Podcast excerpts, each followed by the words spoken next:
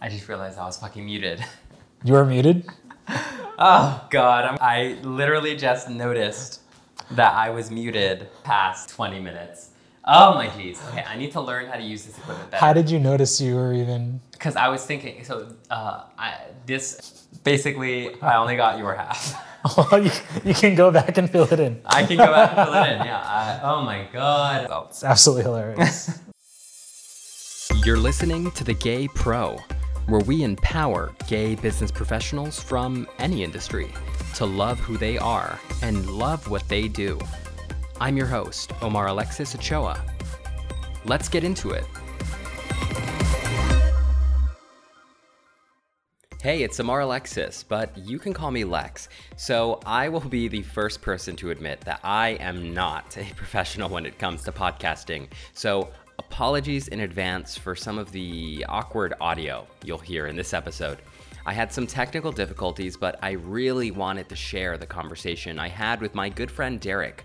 I brought him on to do something a little different with this episode, where he and I just had some wine, discussed COVID and how it's impacted entertainment, travel, gay bars, but also our main topic of how same-sex couples should handle splitting the finances. So, as always, thank you so much for listening and enjoy.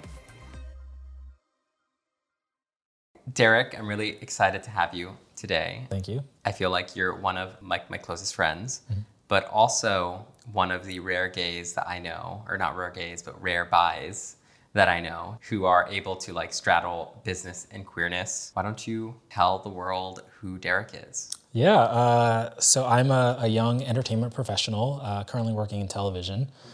Which is amazing, and I didn't realize it would be a bit of a dream. I just kind of moved out to LA to work in entertainment in some fashion and landed in television, and it's been a blessing for the past almost 4 years in TV.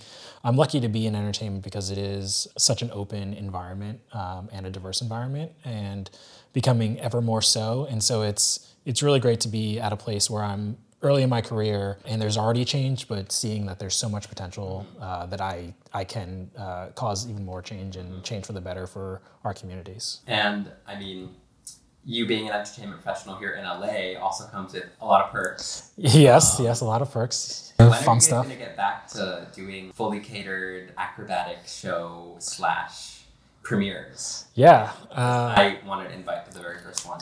Yeah, so for those listening, the entertainment industry can be very lavish at sometimes. And so we like to throw parties for ourselves to celebrate our own accomplishments. But they're amazing fun.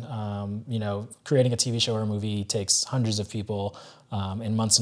And so to bring everyone together to just celebrate the fact that something got done is really great. One of those ways is at a premiere party, which is fully catered, usually an open bar.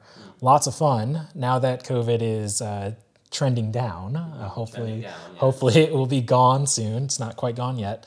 We'll be back. As far as we go, I'm not sure we'll have a premiere this year, to be honest, which is unfortunate, but perhaps the next spring premieres, there'll be some fun stuff going on. My calendar's open. Yes, you'll be the first invite back. I think you were my last invite, actually. Yes, I have photos. I was. Yeah. That was a lot of fun. I need to get back to that. I feel like one thing about COVID that has fucked up is social calendars, in the sense that when I first moved to LA, I knew nobody here. You were one of the first people I met in LA and made friends with. Yeah. And, through work, I was getting invited to events, and through you, I was able to do some stuff, and through other friends, we just sort of would do a lot of things together. And I was on a roll pre-COVID, and now post-COVID, it's all of that, social energy that I had, or maybe social capital that I had, or my friends had, or whatever, to do cool things, is just now starting at zero. Yeah. And I feel not only getting back into that groove, but also rebuilding those connections, because a lot of people have fallen off your contact list, not for any bad reason. It's just because they moved away, they lost their job, or you moved away, or something like that. Yeah, life just got in the way throughout this whole pandemic, and all the things that you guys would have done together now never happened. So rebuilding, I guess, those social connections to start doing things to the same level you were before is very hard. Oh yeah, it's incredibly hard, and it can be stressful. Managing just who you're seeing when. So for myself this weekend, I have like 5 different groups of people that I want to hang out with. And it's just like, well, is there time for that? Right. And so it's definitely hard to get back into it, but I think it's really important too. Like even through the stresses of like, oh, scheduling this and scheduling that, like it's really important for us to get back to those in-person, you know, hangouts or, you know, drinks or dinners and lunches and all that kind of stuff, and rekindle all those relationships that were once very strong and now are, you know, it's still there, but yeah. And I feel like there's always those friends that like, you know, they are your friends, but like you really are like more party friends, or like, you know, going out friends. One area that I sort of gotten some heat from my friends in the past. Sorry, I have a little wine burp. Yeah. Ooh. Well, we're keeping that in. Are we?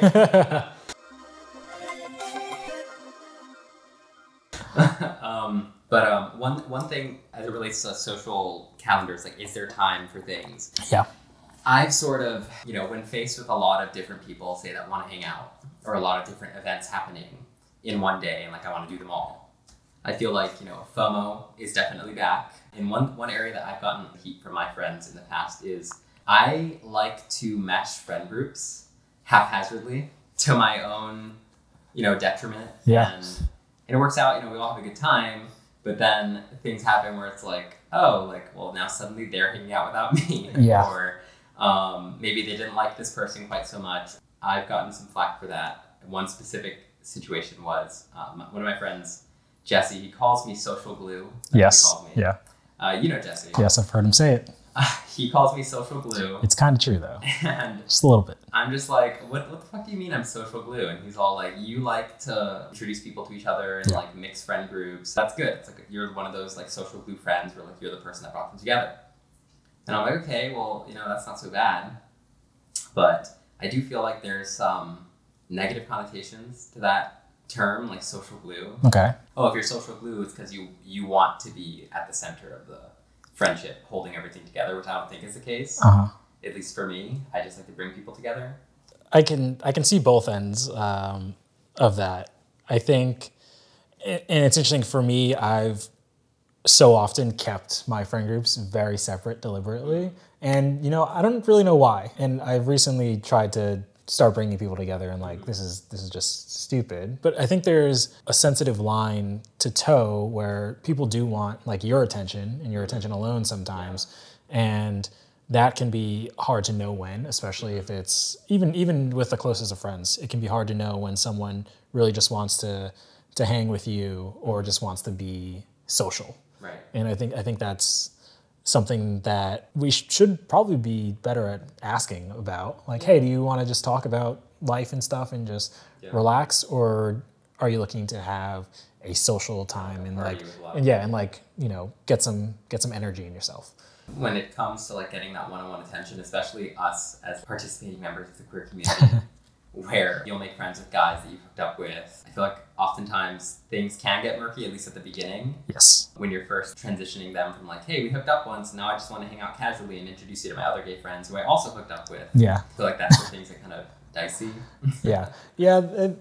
It's something I think especially unique to the queer community where, and especially like if it's an insular gay community, that everyone is potentially an option for everyone else. And you never know who's going to click or not until they're introduced. So there's always that chance that, you know, this best friend can become this best friend's life partner all of a sudden, randomly. And then they're like, okay, you can be not even the best man at our wedding, even though you introduced us. So yeah, I think it's a specifically gay thing, but I think that's also what is really great about the community, that there's already such openness with everyone that identifies as queer.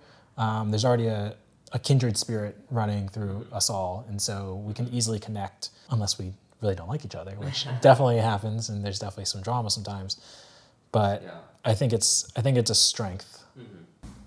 Yeah, on drama, I feel like that's one thing I don't really like to entertain. Of course, among my friends, because like me, again, being social glue, and liking, like when I want to throw a thing, like I just want to invite all my friends over and just have them all have a good time.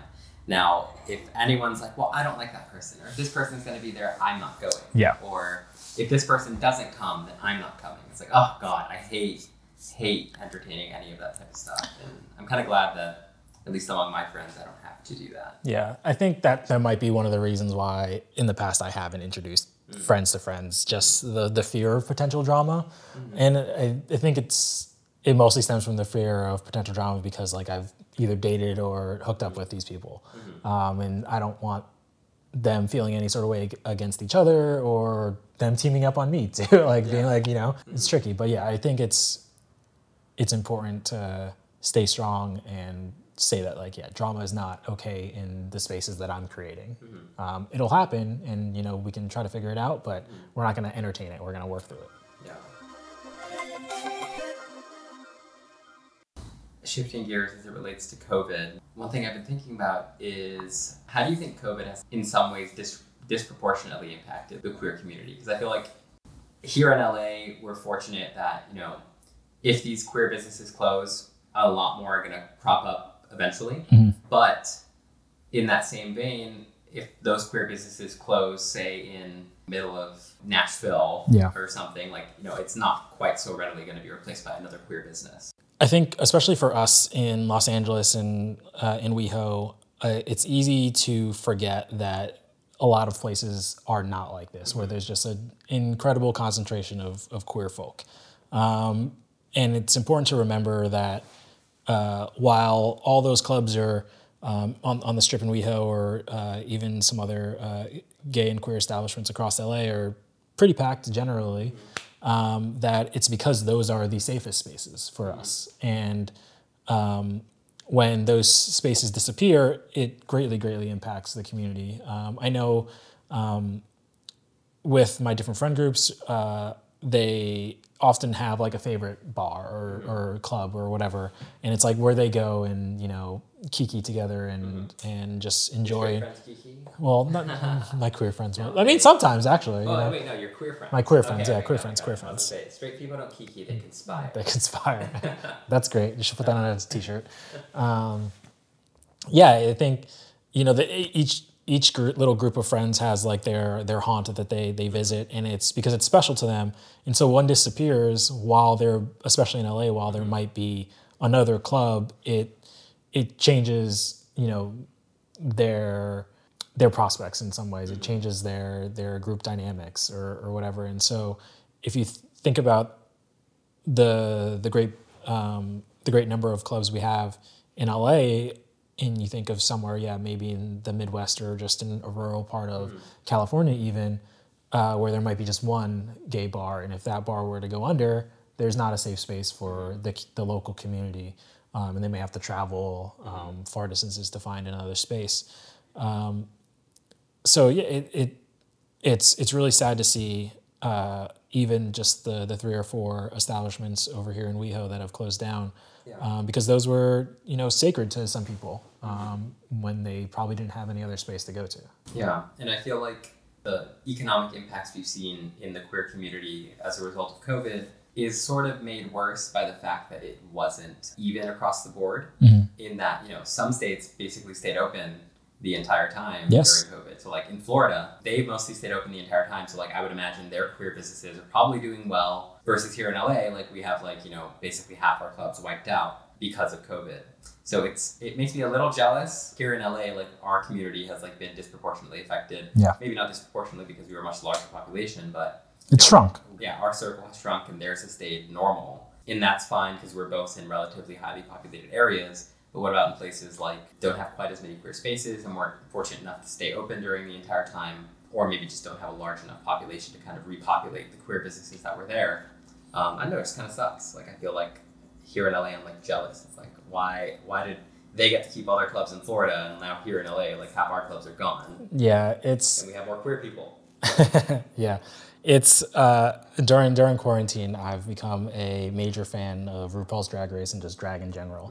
And I follow on Instagram some random queer folks in Florida and saw them going to drag brunches and all that stuff. And I've just been so jealous because I've finally joined the hype train that is RuPaul's Drag Race, and I've haven't been able to see a drag show yet. Finally, I can soon. Yeah. But yeah, I've been very jealous of the fact that I've seen some crazy twists and twirls from drag queens in Florida, and I just haven't been able to get my fix yet. Gay men, queer men, or men in queer relationships, how do you split the bill? Like, do you think you know, I guess from the perspective of two younger gay guys, and me as someone who has dated a much older man, there are oftentimes like very clear financial differences. So like, how would you say the best way to go about splitting financial concerns? Yeah, it's difficult. I think to start, it's kind of important to remember that we've all grown up in this heteronormative role in society. And so I think oftentimes and these words are archaic, but the masculine male oftentimes might feel he should. So the top pay, is that what you're saying? That's exactly what I'm saying. I'm not saying that is how it should be. Damn. But I gotta milk you for what you're worth. I think that's more often than not, maybe not underlying expectation, but a common theme. But otherwise, I've always had a tricky time with that. Okay. I think so you as the top have experienced more often than not, whoever you're going on a date with, like, expects you to pay? Yes. Or have you felt compelled, so you just offered, or like, how does that work? I mean, a bit of both. There's definitely been a time or two where it was pretty obvious they weren't going to pay. And I was like, wait, how did that work? Like, they put the check down, they look at you? Like, I mean, yeah, a little bit of that. Yeah, little, cutesy puppy dog eyes or just whatever. And like, that's fine. Like, I mean, if I'm going on a date, like, it's hopefully and usually with someone like I want to go on a date with and someone that I feel comfortable spending the night or paying for the night. Paying for the night. See, okay. Tricky, tricky English here. Okay. Paying for the night, whatever we do, whether it be just a movie or dinner and a drink or two. Like, I won't go on a date unless I'm willing to do that and feel like I wouldn't hate myself for paying for something that I don't like. So like, when you go on a date, you sort of already know, like, if I have to pay, I'm fine with it. Yeah, exactly. Okay. But I think for me, I always go on that first date with that expectation. Like, I'll pay for it. I don't care. It's whatever. For me, where it gets even more tricky is like on date 3 or 4, where I'm like, I paid for the first one. Maybe I haven't paid for the second one, or we split the second one. But then it's like, well, are we splitting continuously? Am I continuing to pay for these if I paid for the second date? And then it's like, well, why am I paying? Yeah. Why aren't we splitting? And that's where like I get in my head on like, am I being used potentially? Like, just for, a good night out, whatever. Like, maybe they enjoy my company, but it's just like, know, whatever to them. So yeah, I find it pretty tricky to like try to figure out where things are at in that way. But yeah, and so that's on like a date occasion. So what about someone that you're dating? Like, someone that you're with? What has been, I guess, the best way that you guys have handled it, or how have you handled it in the past? How do you think people should handle it? Yeah, I mean, so like in my current relationship, there was a time where like I felt like I was just paying for almost everything, and I just had an open conversation. I was like, I feel like I'm paying for dinners and this and that, like more than you are, and it's just like that's that. Yeah. And then it just became a thing where we didn't necessarily talk about it, but it was just like, oh, you paid for that last thing, I'll take this one. Okay. I paid for this, you do that. And especially during quarantine when we were doing groceries, we would like switch grocery runs or swap grocery runs and pay for the other one. So that was like one or the other. Were there like clear, I guess, like financial differences between you guys? Like, was one of you working, the other one wasn't, or how did that? Yeah, there was definitely that. So yeah, I was working full-time job, and he was not. And so like I knew there was already this disparity, but it was something I was conscious of and like was willing to pay more for, but I wasn't going to bankroll his life, right. If that's what he was looking for, that's not who I'm trying to be right now. So that it wouldn't have worked. But I think there was a conversation. It was like, hey, like, I need help pitching in. I don't want to be the person that you just rely on for your food and your drinks and the Uber's places and this kind of things. I think for me to feel safe in this relationship, I need there to be more effort towards equity in our payment of the things that we do together. Yeah. So interesting you use the word equity instead of equality. And maybe I've examined this a little too closely just because I was in a relationship with a much older man where he made double or triple what I was making. So some of those things came into play, but where I've always landed was the way that makes the most sense is split bills such as like rent, food, equitably. Yeah. That word essentially meaning if I'm making 50% of what you're making, then I'm paying 50% less on, you know, all the things that we share. Things that are individual, like those are, you know, obviously individual separate expenses. So that's the way that I've sort of thought has always made sense. But I feel like a lot of people in general just sort of love to just delve into like equality in that like regardless of how much we make, we're both sharing the space equally, so we should split it equally. So if we've got a $3,000 rent here in LA, which it's $3,000, unfortunately, you know, 15, you know, it doesn't matter if I'm a lawyer and you're, you know, a retail worker making significantly less than, you know, what I'm making. I feel like I know a couple that sort of is in that situation. I mean, I won't give too many details about them, but one of them is a retail worker. The other one is like, I think like a software engineer or something. And from what, maybe I should talk about this, but no, from what the retail person or the retail partner has told me, it's like, yeah, like we split the rent evenly. I'm like, oh. And like, I don't want to like sow any seeds of discontent. Yeah. So like, I was just thinking to myself, I didn't really share this with him. But I'm like, oh, like, I would assume you're probably not making quite as much as your partner is. And he's expressed, you know, that he does have trouble keeping up with the rent. And that is because they're splitting it evenly instead of equitably. And I feel like I would just hate to be that partner in the position, kind of enforcing that rule where, sure, if we are splitting things equally, you know, maybe that does make me feel better about myself. But I would hate to be in a position where it's like, oh, hey, babe, we're planning to go out somewhere, tickets are this much, let me know when you get yours. And have them be like, oh, I can't because, you know, I can't afford that right now. Like, I would hate to be the one that's like, okay, bye, partner. Like, oh, well. I don't know. I just hate to, like, have my partner feel like they have to forego doing activities with me because they can't afford to do them.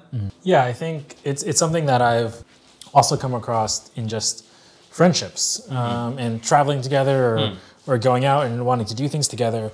I think if you want the more luxurious things, whether it be, oh, I want the hotel upgrade, I want it to be a suite rather than just a room, like say on a Vegas trip or something, or I want to rent a car instead of taking a bus or a train in this place that we're going to.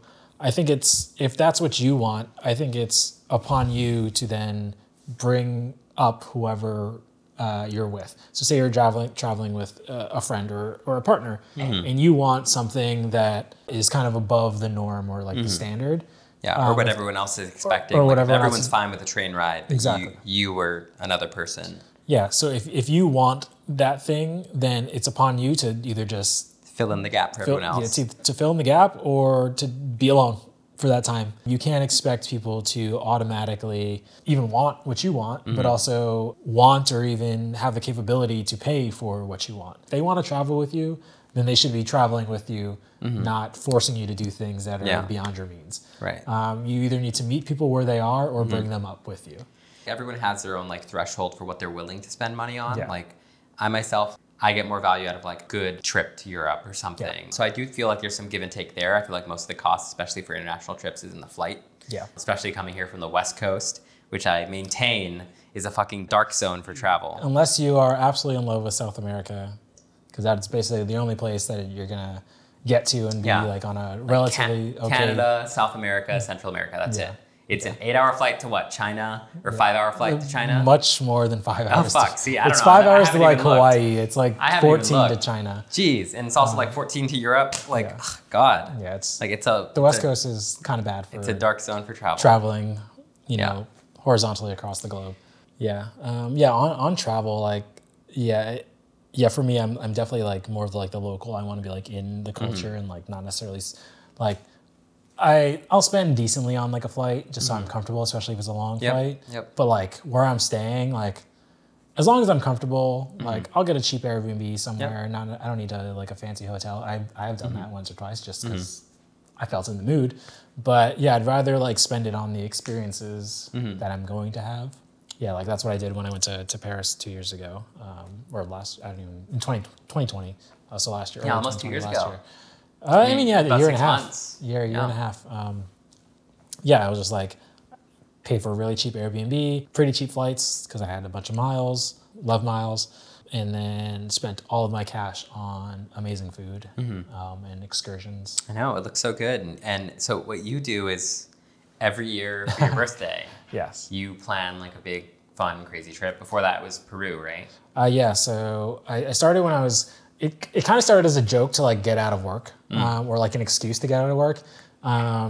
For my 25th birthday, I wanted to like just take a week and just like not be in a. Well, I wanted to not be in America, but then I decided like let's take it easy this year. So I went to Hawaii, which is like yeah, you know, at least far away. Yeah. But it started as like a bit of a joke. Or a bit of like just a tagline that I could give to coworkers on like why I'm leaving for a week for my birthday. Like, I don't know, I kind of feel awkward celebrating my birthday. And so I wanted to make it feel more cool. And so I was like, I want to start like a yearly retreat where I can like be with myself and like experience something new and like think about where I've been and what I'm going to do for the next year. So you go alone most of the time? So I've only gone alone once, actually. Oh, okay. The friend who I'm kind of traveling the world has been with me for two of them, and the COVID year is a crapshoot year. For the future, I'll probably go alone unless someone wants to come with me and spend some monies. So I was supposed to take my very baby's first international trip for the first time. Do you even have a passport? Did you get your passport? I have a passport, okay, yeah. I have everything. Yes. I prepared everything for this trip to Amsterdam. I was supposed to take it March of 2020. Whew. What a time. I was supposed to be in Amsterdam like March like 10th to like 17th or something. And like the world closed on like the 12th to the 13th. You know, it was supposed to be my first international trip. Get my little stamp on my passport. If they do that, do they do that? I hope they do that. Okay. Yes. So it was supposed to be like super cool. COVID has definitely made travel a rich people only affair. And what I mean is like, okay, yeah, sure, restrictions apply to everybody, sure. Unless you're a powerful business executive who has an important business critical meeting who needs to go. Unless you're a performer who has like, you know, some meetings, across the world or, you know, a photo shoot or a movie. Or, quote unquote, conducting business. So like those things are like whatever, essential. Mm-hmm. And even so, like now that things have opened up a little bit more and countries will accept you, but you have to quarantine for 3 days. You have to quarantine for 14 days. Yeah, and pay for that hotel. Yeah. 3 days for a hotel, like, for a person who makes a normal amount of money, like that's half a trip. Like some people spend 6 days abroad and half of those days have to be spent quarantined in a hotel doing nothing. Like that's very ridiculous. COVID has really made travel a rich people only affair, maybe even like a non-working people only affair in that like, okay, sure, if you can afford an extra 3 days for your trip so that let's say a 2-week vacation or a 1-week vacation becomes a week and a half or 2 weeks and a half for quarantining purposes. There's also the time off work. If you work, that extra 3 days might not even be, fair game. So I don't know. It's just, it fucking sucks. Yes. And I want to fucking go somewhere. Well, we should try to figure something out. Yeah, we need to. Because I'm also itching to travel a bit. I'm going to Wisconsin and Chicago at the end of this month. It's already July. Crazy. Yeah. What's in Wisconsin? A friend of mine is getting married. Okay. So I'll attend her wedding.